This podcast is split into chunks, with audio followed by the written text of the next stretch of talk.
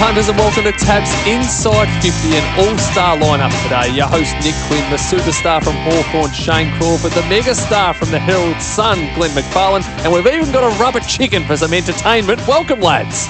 All-star lineup, and he started with himself. Can you believe that? He did too, didn't he? And the rubber chicken. We've got an all-star lineup. Nick Quinn here. Oh, Mike, please, come on. Yeah, I thought you were talking about my footy career, a rubber chicken. That's what that was my nickname on the field, being able to get over the other side of the fence. To quote Eddie Maguire, what a week it's been in football. It continues to get bigger too, Quinny, doesn't it really, when you look at it this season, that it started in a strange sort of way with the coronavirus, is now seeing that all the clubs are out of Victoria. And from what we can understand now, it looks like it's going to continue that. We won't get any games here.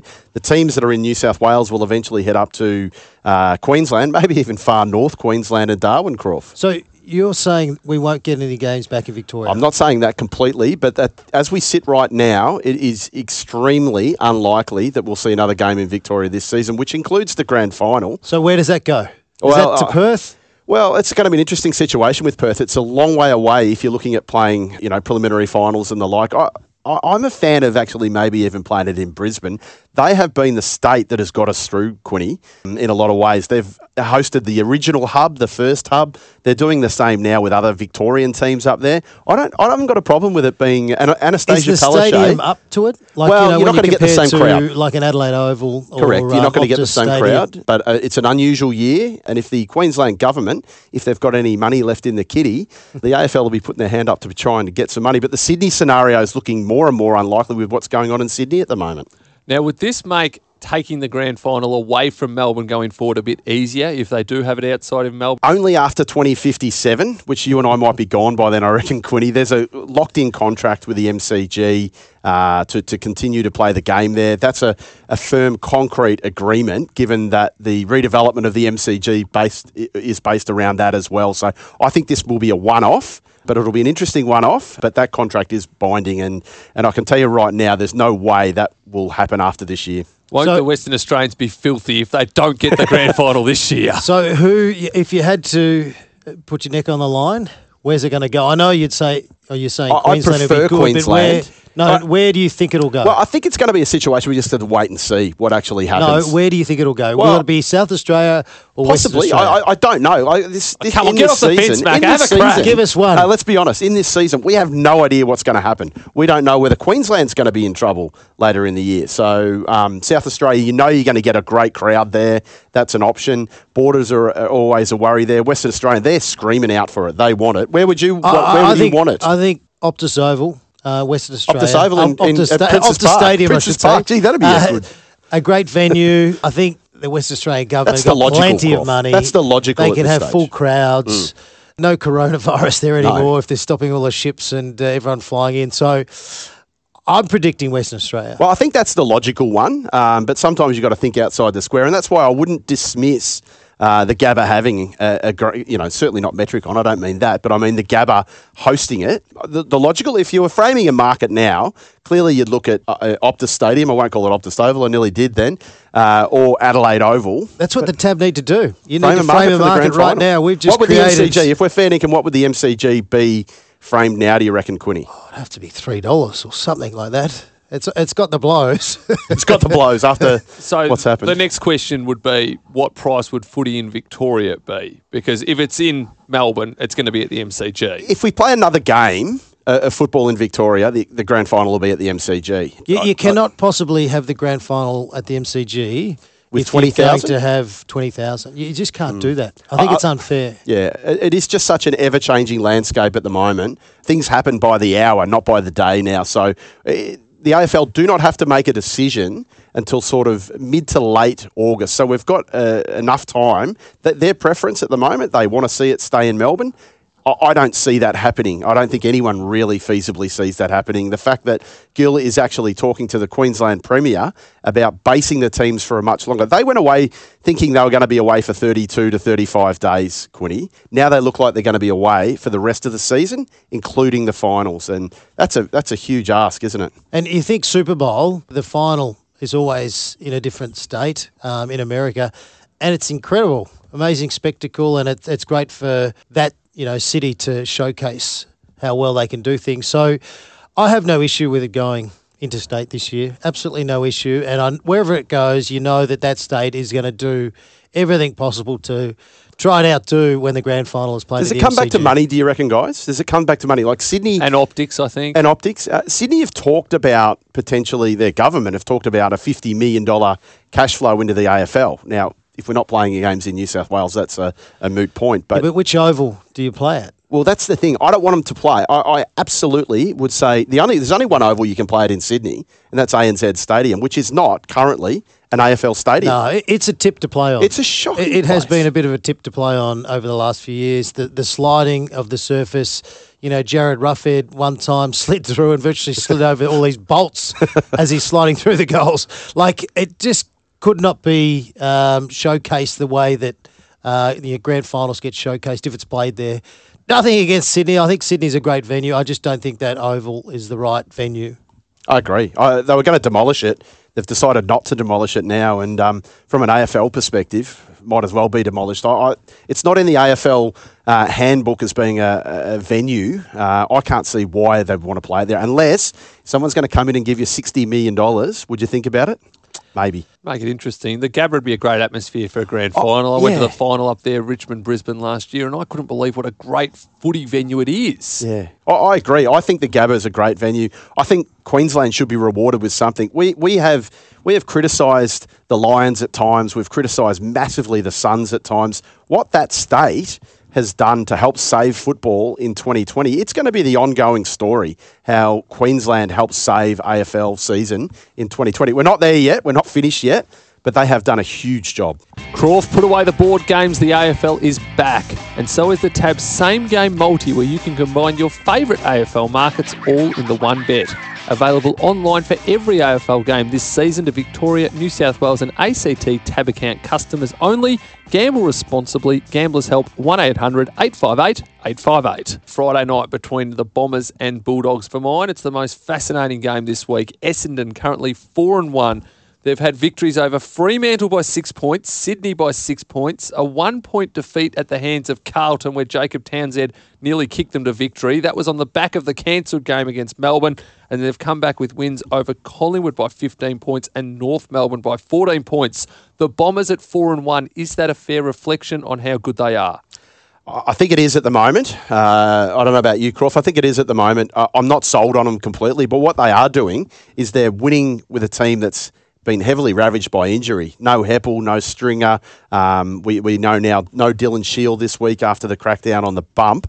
Potentially, there's others that might not play this week as well that need to prove their fitness. But the teams that you read out a moment ago, the teams that they've beaten, that's the thing that puts a little slow on them for me. I don't think they've beaten anything spectacular other than maybe, in that sense.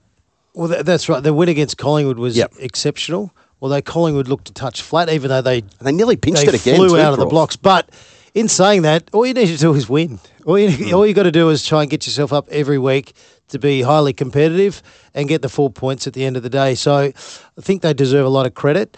As Glenn did say, when you got Heppel out, Stringer goes out, Denner obviously hasn't been playing. I do like what they're trying to do up the field. They're trying to speed themselves through the half-back line, even Fantasia pushing up the field. So they're trying to use their leg speed. They're trying to sort of create a bit of a Pagan's paddock at times where they've just got a lot of space. So I like what they're trying to do. They're doing things very different to a lot of other teams, and they just keep getting it done. I am picking the Dogs in an upset. The reason I'm doing that is because their season's on the line. Like, they were very disappointing. They've been a bit disappointing the last couple of weeks, but I just think we'll see the true Bulldogs. I think Hunter will be better for a run, even though he was pretty good. I just think there's more at stake for them, and the mental side of things are coming into play with my tipping and my predicting more than ever, especially after a couple of poor efforts and just knowing the way the coach really goes about it, motivating and trying to get the teams up and about. So I'm expecting this to be a really good game, especially from, two different game styles, but I'm expecting the Dogs in a bit of an upset. Yeah, I'm tipping the Dogs too. Interesting that you say that. They've won the last 5 matches against Essendon. You think about that, that is a team that's got something over another team, and I'm a big fan of that. Some teams just match up beautifully, even though, you know, the personnel changes. There's too much at stake for the Bulldogs this week, I reckon. They were so disappointing against Carlton. They really need, and I think Bevo would have been into them all week. I think this is, they get Essendon, you know, slightly vulnerable with the players that they've got out. Dylan Shield not playing as well makes a difference. I'm with you. I think the Dogs can win this at some reasonable odds. But like all the games this weekend, it really is a flip of the coin. It's what's going on upstairs. How have they adapted to hub life? You know, I've been banging on about the Blues all year. About, oh, look, they've got great fitness staff. Andrew Russell's a bit of a genius. I should have been all over that, knowing that they go into state. He was the one that virtually sacked us from eating buffets and all sorts of things. And he had the Blues jumping out of their skin and absolutely dominating, taking the game on. So I should have been onto that. I'm disappointed that I wasn't. I've been banging on about the Blues for quite some time. And it's amazing how different teams adapt to interstate travel and to staying away, and they just got it terribly wrong on the weekend. I think they can bounce back. How do you reckon he would have gone in hub life, Quinny? I think he would have. I would have been sneaking out, especially in my single days, Quinny. I would have been sneaking out trying to yes, just have a look around, see what's going on down the what is it, the nightclub strip. No, I wouldn't have, but I would have thought about it a lot. And just on the Bulldogs, they have been a very challenging team to tip, not just this year, but also last year. They're the sort of team that they can beat anyone, and they've done it comprehensively. But then they just have these performances that come from nowhere and are hard to explain, but are very underwhelming. That was the case Sunday. They should bounce back, and you're confident they will. Yeah, I think they will. I think they'll bounce back and win, Quinny. They get a lot of the ball, and they take it inside a lot. Their conversion rate once they go inside, a bit like Melbourne's, is never great, but I think they'll win this game. It feels weird tipping against a team that's 4-1. You think about that. You think that's really tough to do. There's been a little bit of money for them as well, and I think the money's smart money at the moment. Glenn McFarlane money sounds like me. I wish. He's got unlimited. There's no doubt about that. Unlimited talent, not money. He's got unlimited talent. There we go. Pat on the back for himself. No. No, limited talent. Everyone's pumping themselves up. No, that was a mistake. Limited talent. Now, just on Carlton, they caused a big upset over the Bulldogs last Sunday, and they have been terrific this season. Can they beat Port Adelaide, and are they a finals chance? They can. They won't. I don't think they'll beat Port Adelaide. I think Port Adelaide, I'm starting to get really convinced that they are the real deal. But I'm so excited to watch Carlton. After sitting through your side last week against the Swans on the Sunday, and then going on and watching the Bulldogs-Carlton game, they were fantastic to watch Carlton. They took the game on. Jack Martin, he's almost like one of the recruits of the year, isn't he? And they got him for nothing. Croft's former manager, the man who made him the richest man in Australia, Brad Lloyd, is doing a great job in there at Carlton. I was lucky enough to go on, it feels like a million years ago, on a pre-season camp to Maroochydore in February.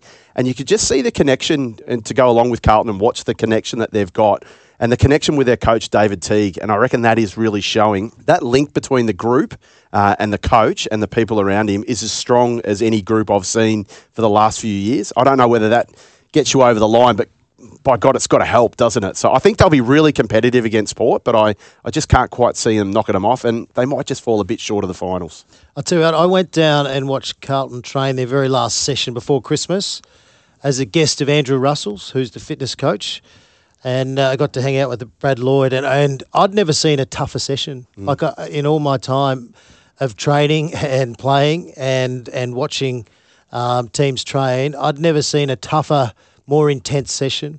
And I was just convinced, they're in a great headspace. They're doing all the work. They can tolerate all the work. This is a group that's going to go somewhere. Can they beat Port Adelaide? Port Adelaide are up and about. They're going well, but you know what? The Blues, if they start well, they win. That's what happens. So they've had three matches this year where they've been terrible in the first quarters, but then the next three quarters have been highly competitive. So if they can be in the match by the end of the first quarter, it's game on. Yes, they can cause an upset. I don't think they will, but I'm looking forward to it, and we just need the Blues to start well, so we've got a good good match to watch. They're treading in the right direction. Do you see them as a finals team next year, maybe the year after still? How quickly can it come? I think it can come as quick as next year. I reckon they'll go close to finals this year. I think they'll just miss out. They're probably one midfielder short, one class midfielder short of being that next level, because I really like the way their forward line's evolving. Fingers crossed Charlie Curno's knee when he comes back is going to be good, because he's a star. We like the rest of the forward line, how it's – I reckon their back line's fantastic as well. So I think maybe one – if they could just over the pre-season get a quality midfielder in there. And they'll keep chipping away at Papali? They'll keep chipping. Why wouldn't you? Yeah, I mean, he's in outstanding form. Yeah, so imagine Tom Papley in that Carlton side at the moment. It would be amazing. And people are wanting to go there now. So yes, they've been through the rebuild and it's taken a long time, and there's been a lot of bumps along the way. But for players and destination clubs, all of a sudden you're going, hang on, gee, the Blues are building pretty well. You got Cripps and Walsh through there. You got a young forward line, and actually. Yeah, that's a club for me. So all of a sudden, it becomes very appealing. And importantly, they're not doing it with Patrick Cripps in Brownlow medal-winning form at the moment either as well. I think that's important, that he's sort of, he's had a few body issues this year, and they're still doing it without Patrick Cripps getting the 3 votes every week. Lots to like about the Blues. I just hope that Mark Murphy and Cade Simpson can hold on and be there when they're good, because they have been there for so many of the challenging years along the ways. But Carlton up and about, it's good for footy. Now, we're going to go down memory lane a little bit here, because we're looking at some of the teams that are without several players as they go into their games this weekend, most notably Essendon when they come up against the Western Bulldogs and Richmond against the Kangaroos. So we're going to go back to round 11, 2004, when Essendon played Hawthorn, and this happened. Oh, they're banging in! Have a look at him! Smack, crash! McPhee's in there! He's Vandenberg! He's given him 4, 5, 6, 7...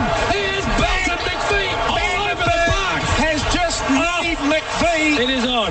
Vandenberg has put the right knee into McPhee when he was on the ground. And he's got the Clarence McPhee splashing everywhere. And that animated audio there from our friends at Triple M. Thank you for that, lads. An extraordinary day at the MCG. The Bombers prevailed by 74 points, but the talking point was the 18 players that were reported. Shane Crawford, what on earth happened? Well, it wasn't my fault because I wasn't playing. I think I broke my arm the week before or had some kind of injury, so I missed.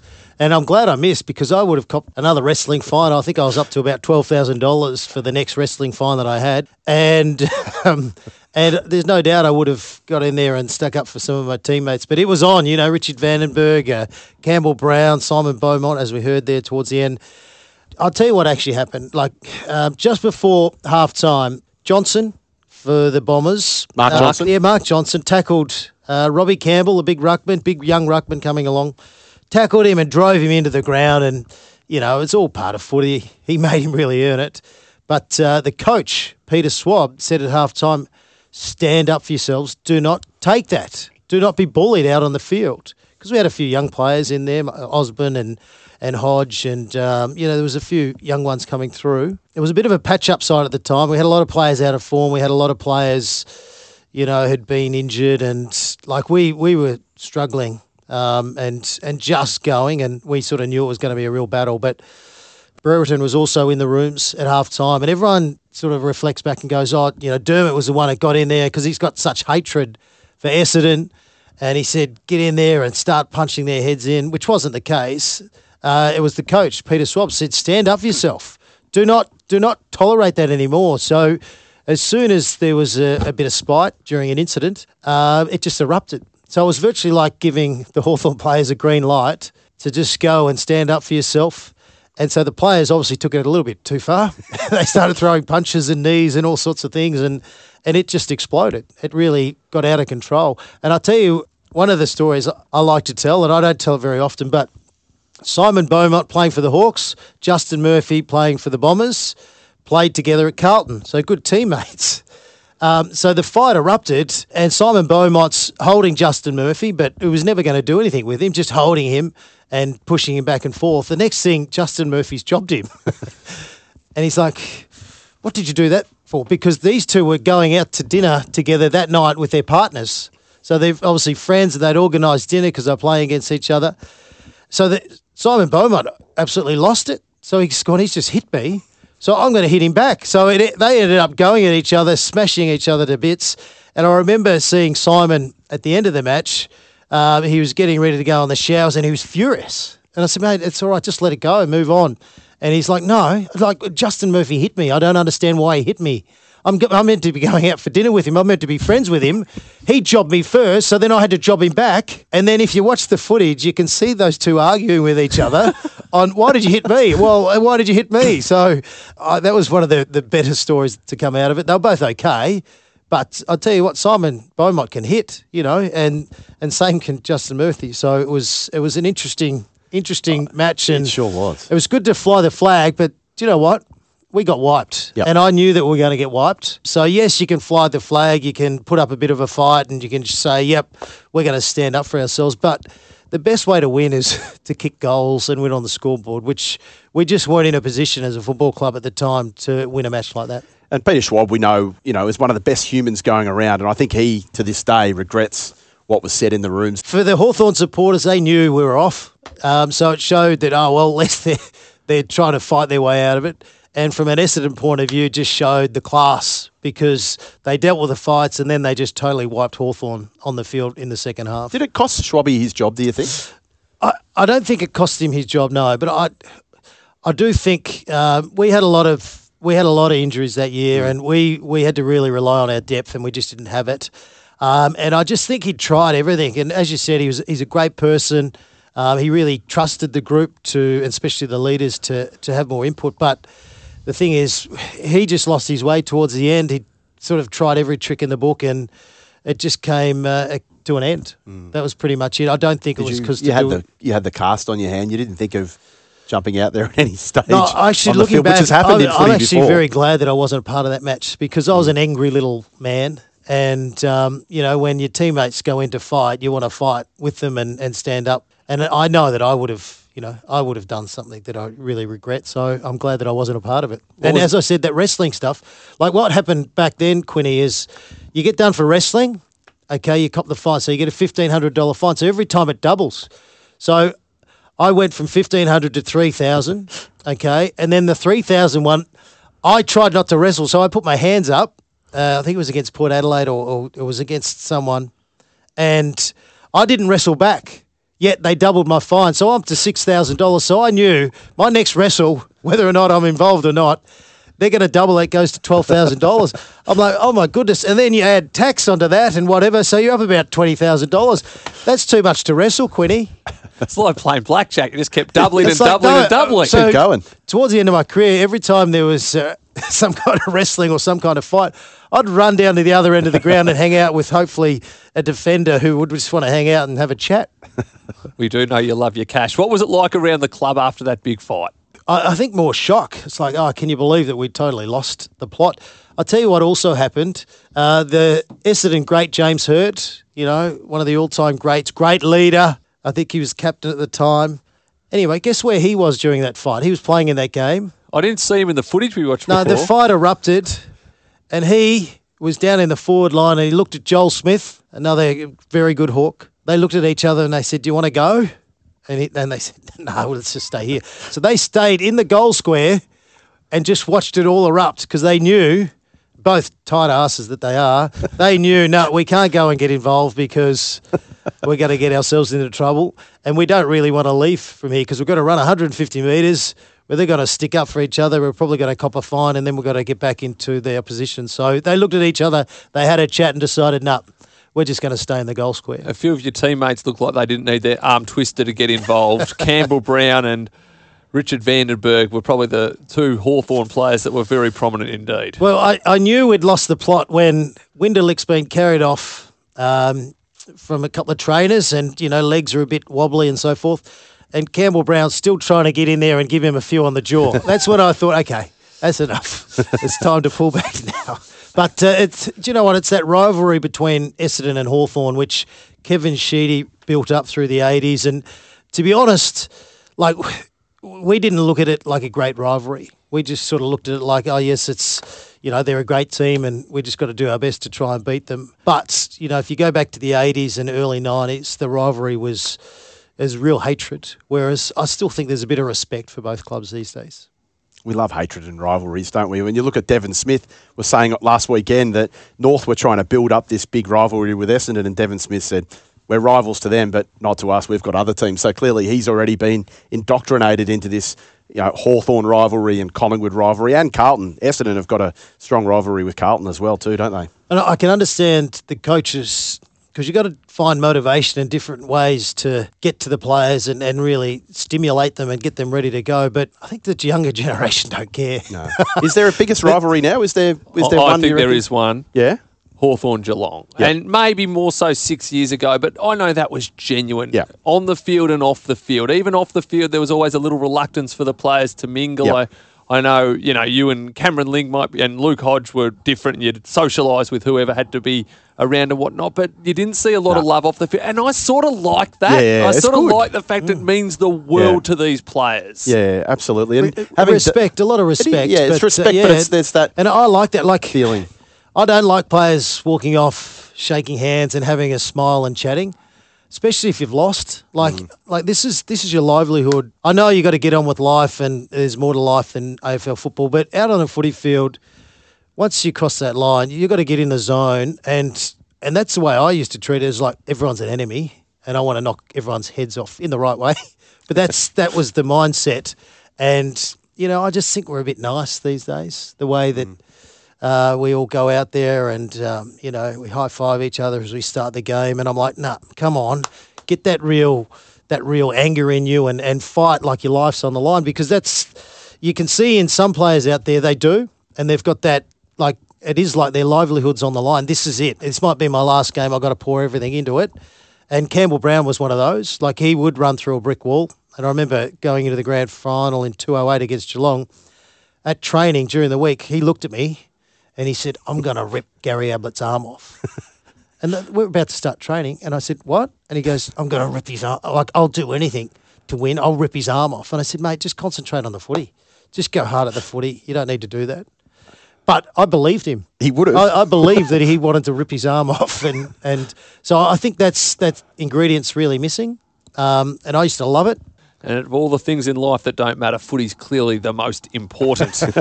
Now, some big games Sunday/Monday as well. We go into Monday this week, which could be a trend going forward. Who knows? We could have footy just about each and every day of the week over the next couple of weeks. But some of the Sunday games, Carlton at $2.90 outside against Port at $1.42. We've touched on this one. We think the Blues will be competitive, but Port maybe just a shade too good. Fascinating one for mine. Hawthorn up against Melbourne. The Hawks $1.72, Melbourne at $2.15. This is going to be an interesting game because both teams, I think, their strength is the weakness of the opposition and vice versa. Melbourne move the ball so very quickly, but they're terrible with it going inside 50, where the Hawks, they almost just want to play keepings off and they cannot score. Crawf, will your Hawks bounce back with a win? Don't ask me. They were very disappointing against Collingwood, but Collingwood were very good. Like Collingwood, I think, were one of the best sides in it, and it just showed their depth. And the thing is, the players they brought in created great run and great carry. So good opposition. It was painful to watch. It really was. Just the thing that Collingwood did really well, they blocked up space, but they allowed the wings and a lot of space behind the Hawthorn player when they had the footy.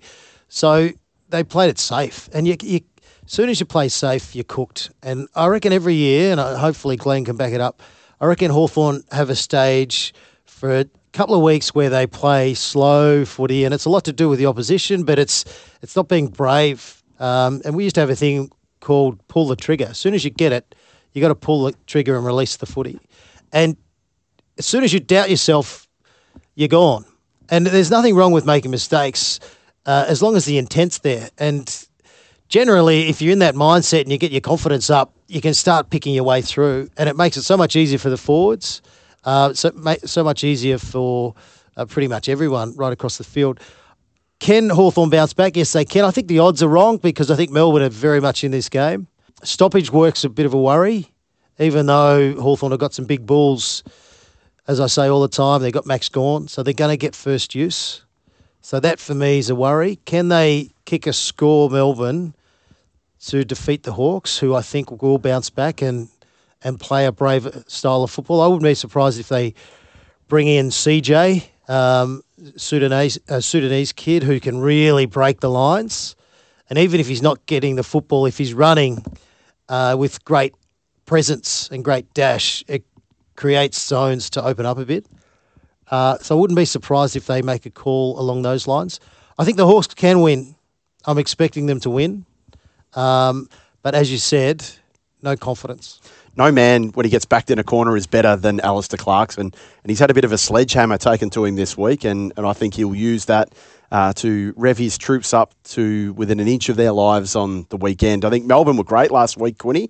Was really impressed by the fact that they did lower their eyes. It's been, I think a while ago I was saying to Mick McGuan, it's like the D-muter triangle. It goes into the forward line and it's this mystery. The ball just disappears all of a sudden. It's like, you like that, don't you? I love that. So it is that situation, but they lowered their eyes when they went in last week. I think they're a little bit more clinical about the way they did it. I reckon they look a better side with Wiedemann in the team and Oscar McDonald at the other end. It just sort of balances them up a little bit better.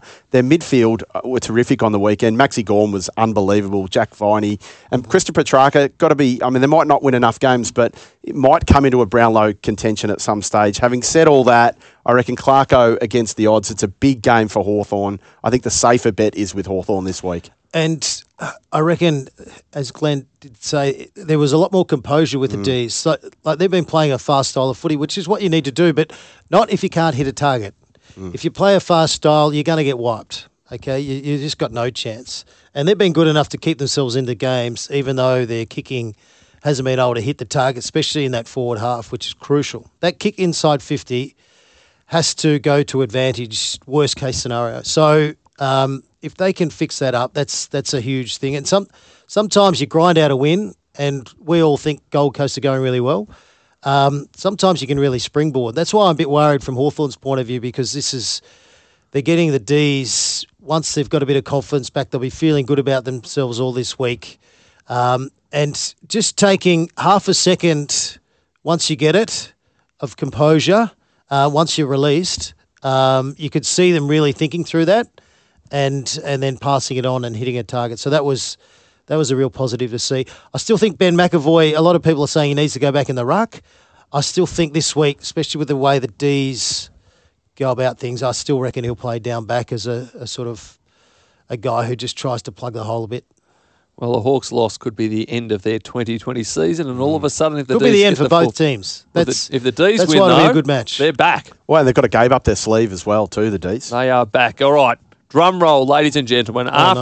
You listen to this magnificent podcast, you can go and place these bets, and then you can Google the line in the sand game from 2004, because if you haven't seen it or you need your memory pricked, it is quite extraordinary viewing. Crawf, what's your best bet for the week? The grand final to be played.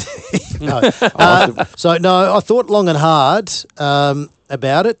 I thought, do I back North Melbourne in just because the mental state and Richmond just going? And I've decided that you got to go with the Gold Coast Suns against the Swans. It's at the SCG, so that's a tick to the Swans. But the thing with the Suns, they're playing good football. They're taking the game on. They're going to have to think differently coming up against the Swans. Stuart Jew used to coach at the Swans, so he understands John Longmire like at the back of his hand, because he was there for a long period. So he'll have, intimate knowledge about the way that he'll want to do things and the SCG. So all of a sudden, hang on, that advantage, sort of levels out a fair bit. And you go through this, and I think the Swans are just honest toilers. But the problem is you've got Franklin out, you've got Naismith and Sinclair who haven't been playing, and I don't think they're going to play. I don't think Sinclair's going to play. Reed's been out. Kennedy goes out, who's their main ball winner and does all the grunt work. And Heaney comes out as well, and he's such an important player for them. And you got Ronk, who adds a lot of dash. Gold Coast, who have they got out? They got one player in their starting 18 called Matt Rao.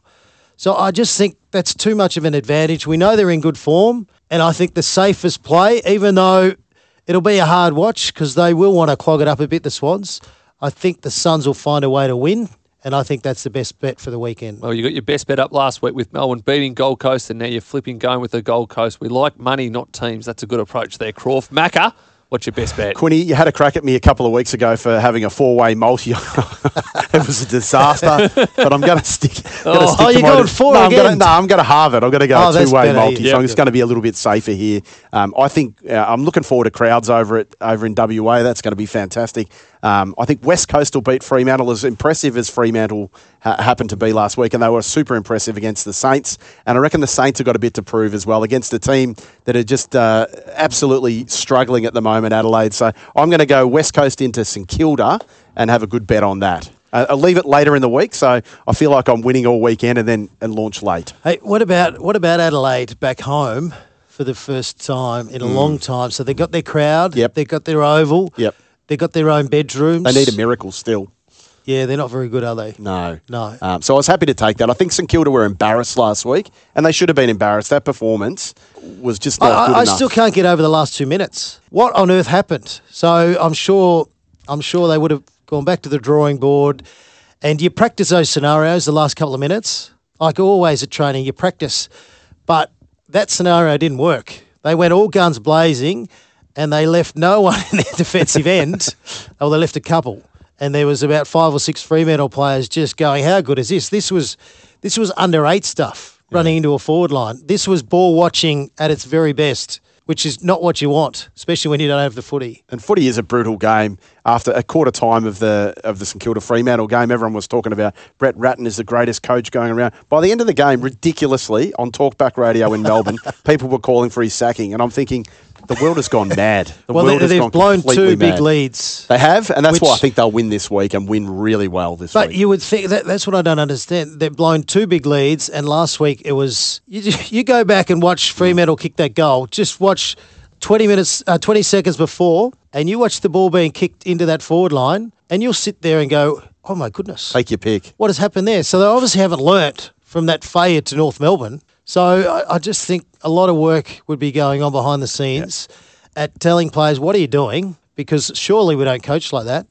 And hopefully they'll fix it from here, because we want St Kilda. We want St Kilda to do well. It's good for footy and it's good for their supporters. They need a bit of hope. They certainly do. And they've got a lot of upside, the Saints, obviously. A couple of setbacks this week. But what's your best bet? They'll be too good for the Adelaide Crows. My best bet, I'm keeping it nice and simple, like the two blokes I'm working with today.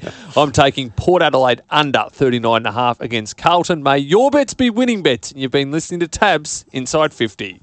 Crawf put away the board games. The AFL is back, and so is the Tabs Same Game Multi, where you can combine your favourite AFL markets all in the one bet. Available online for every AFL game this season to Victoria, New South Wales and ACT Tab account customers only. Gamble responsibly. Gamblers Help 1-800-858-858.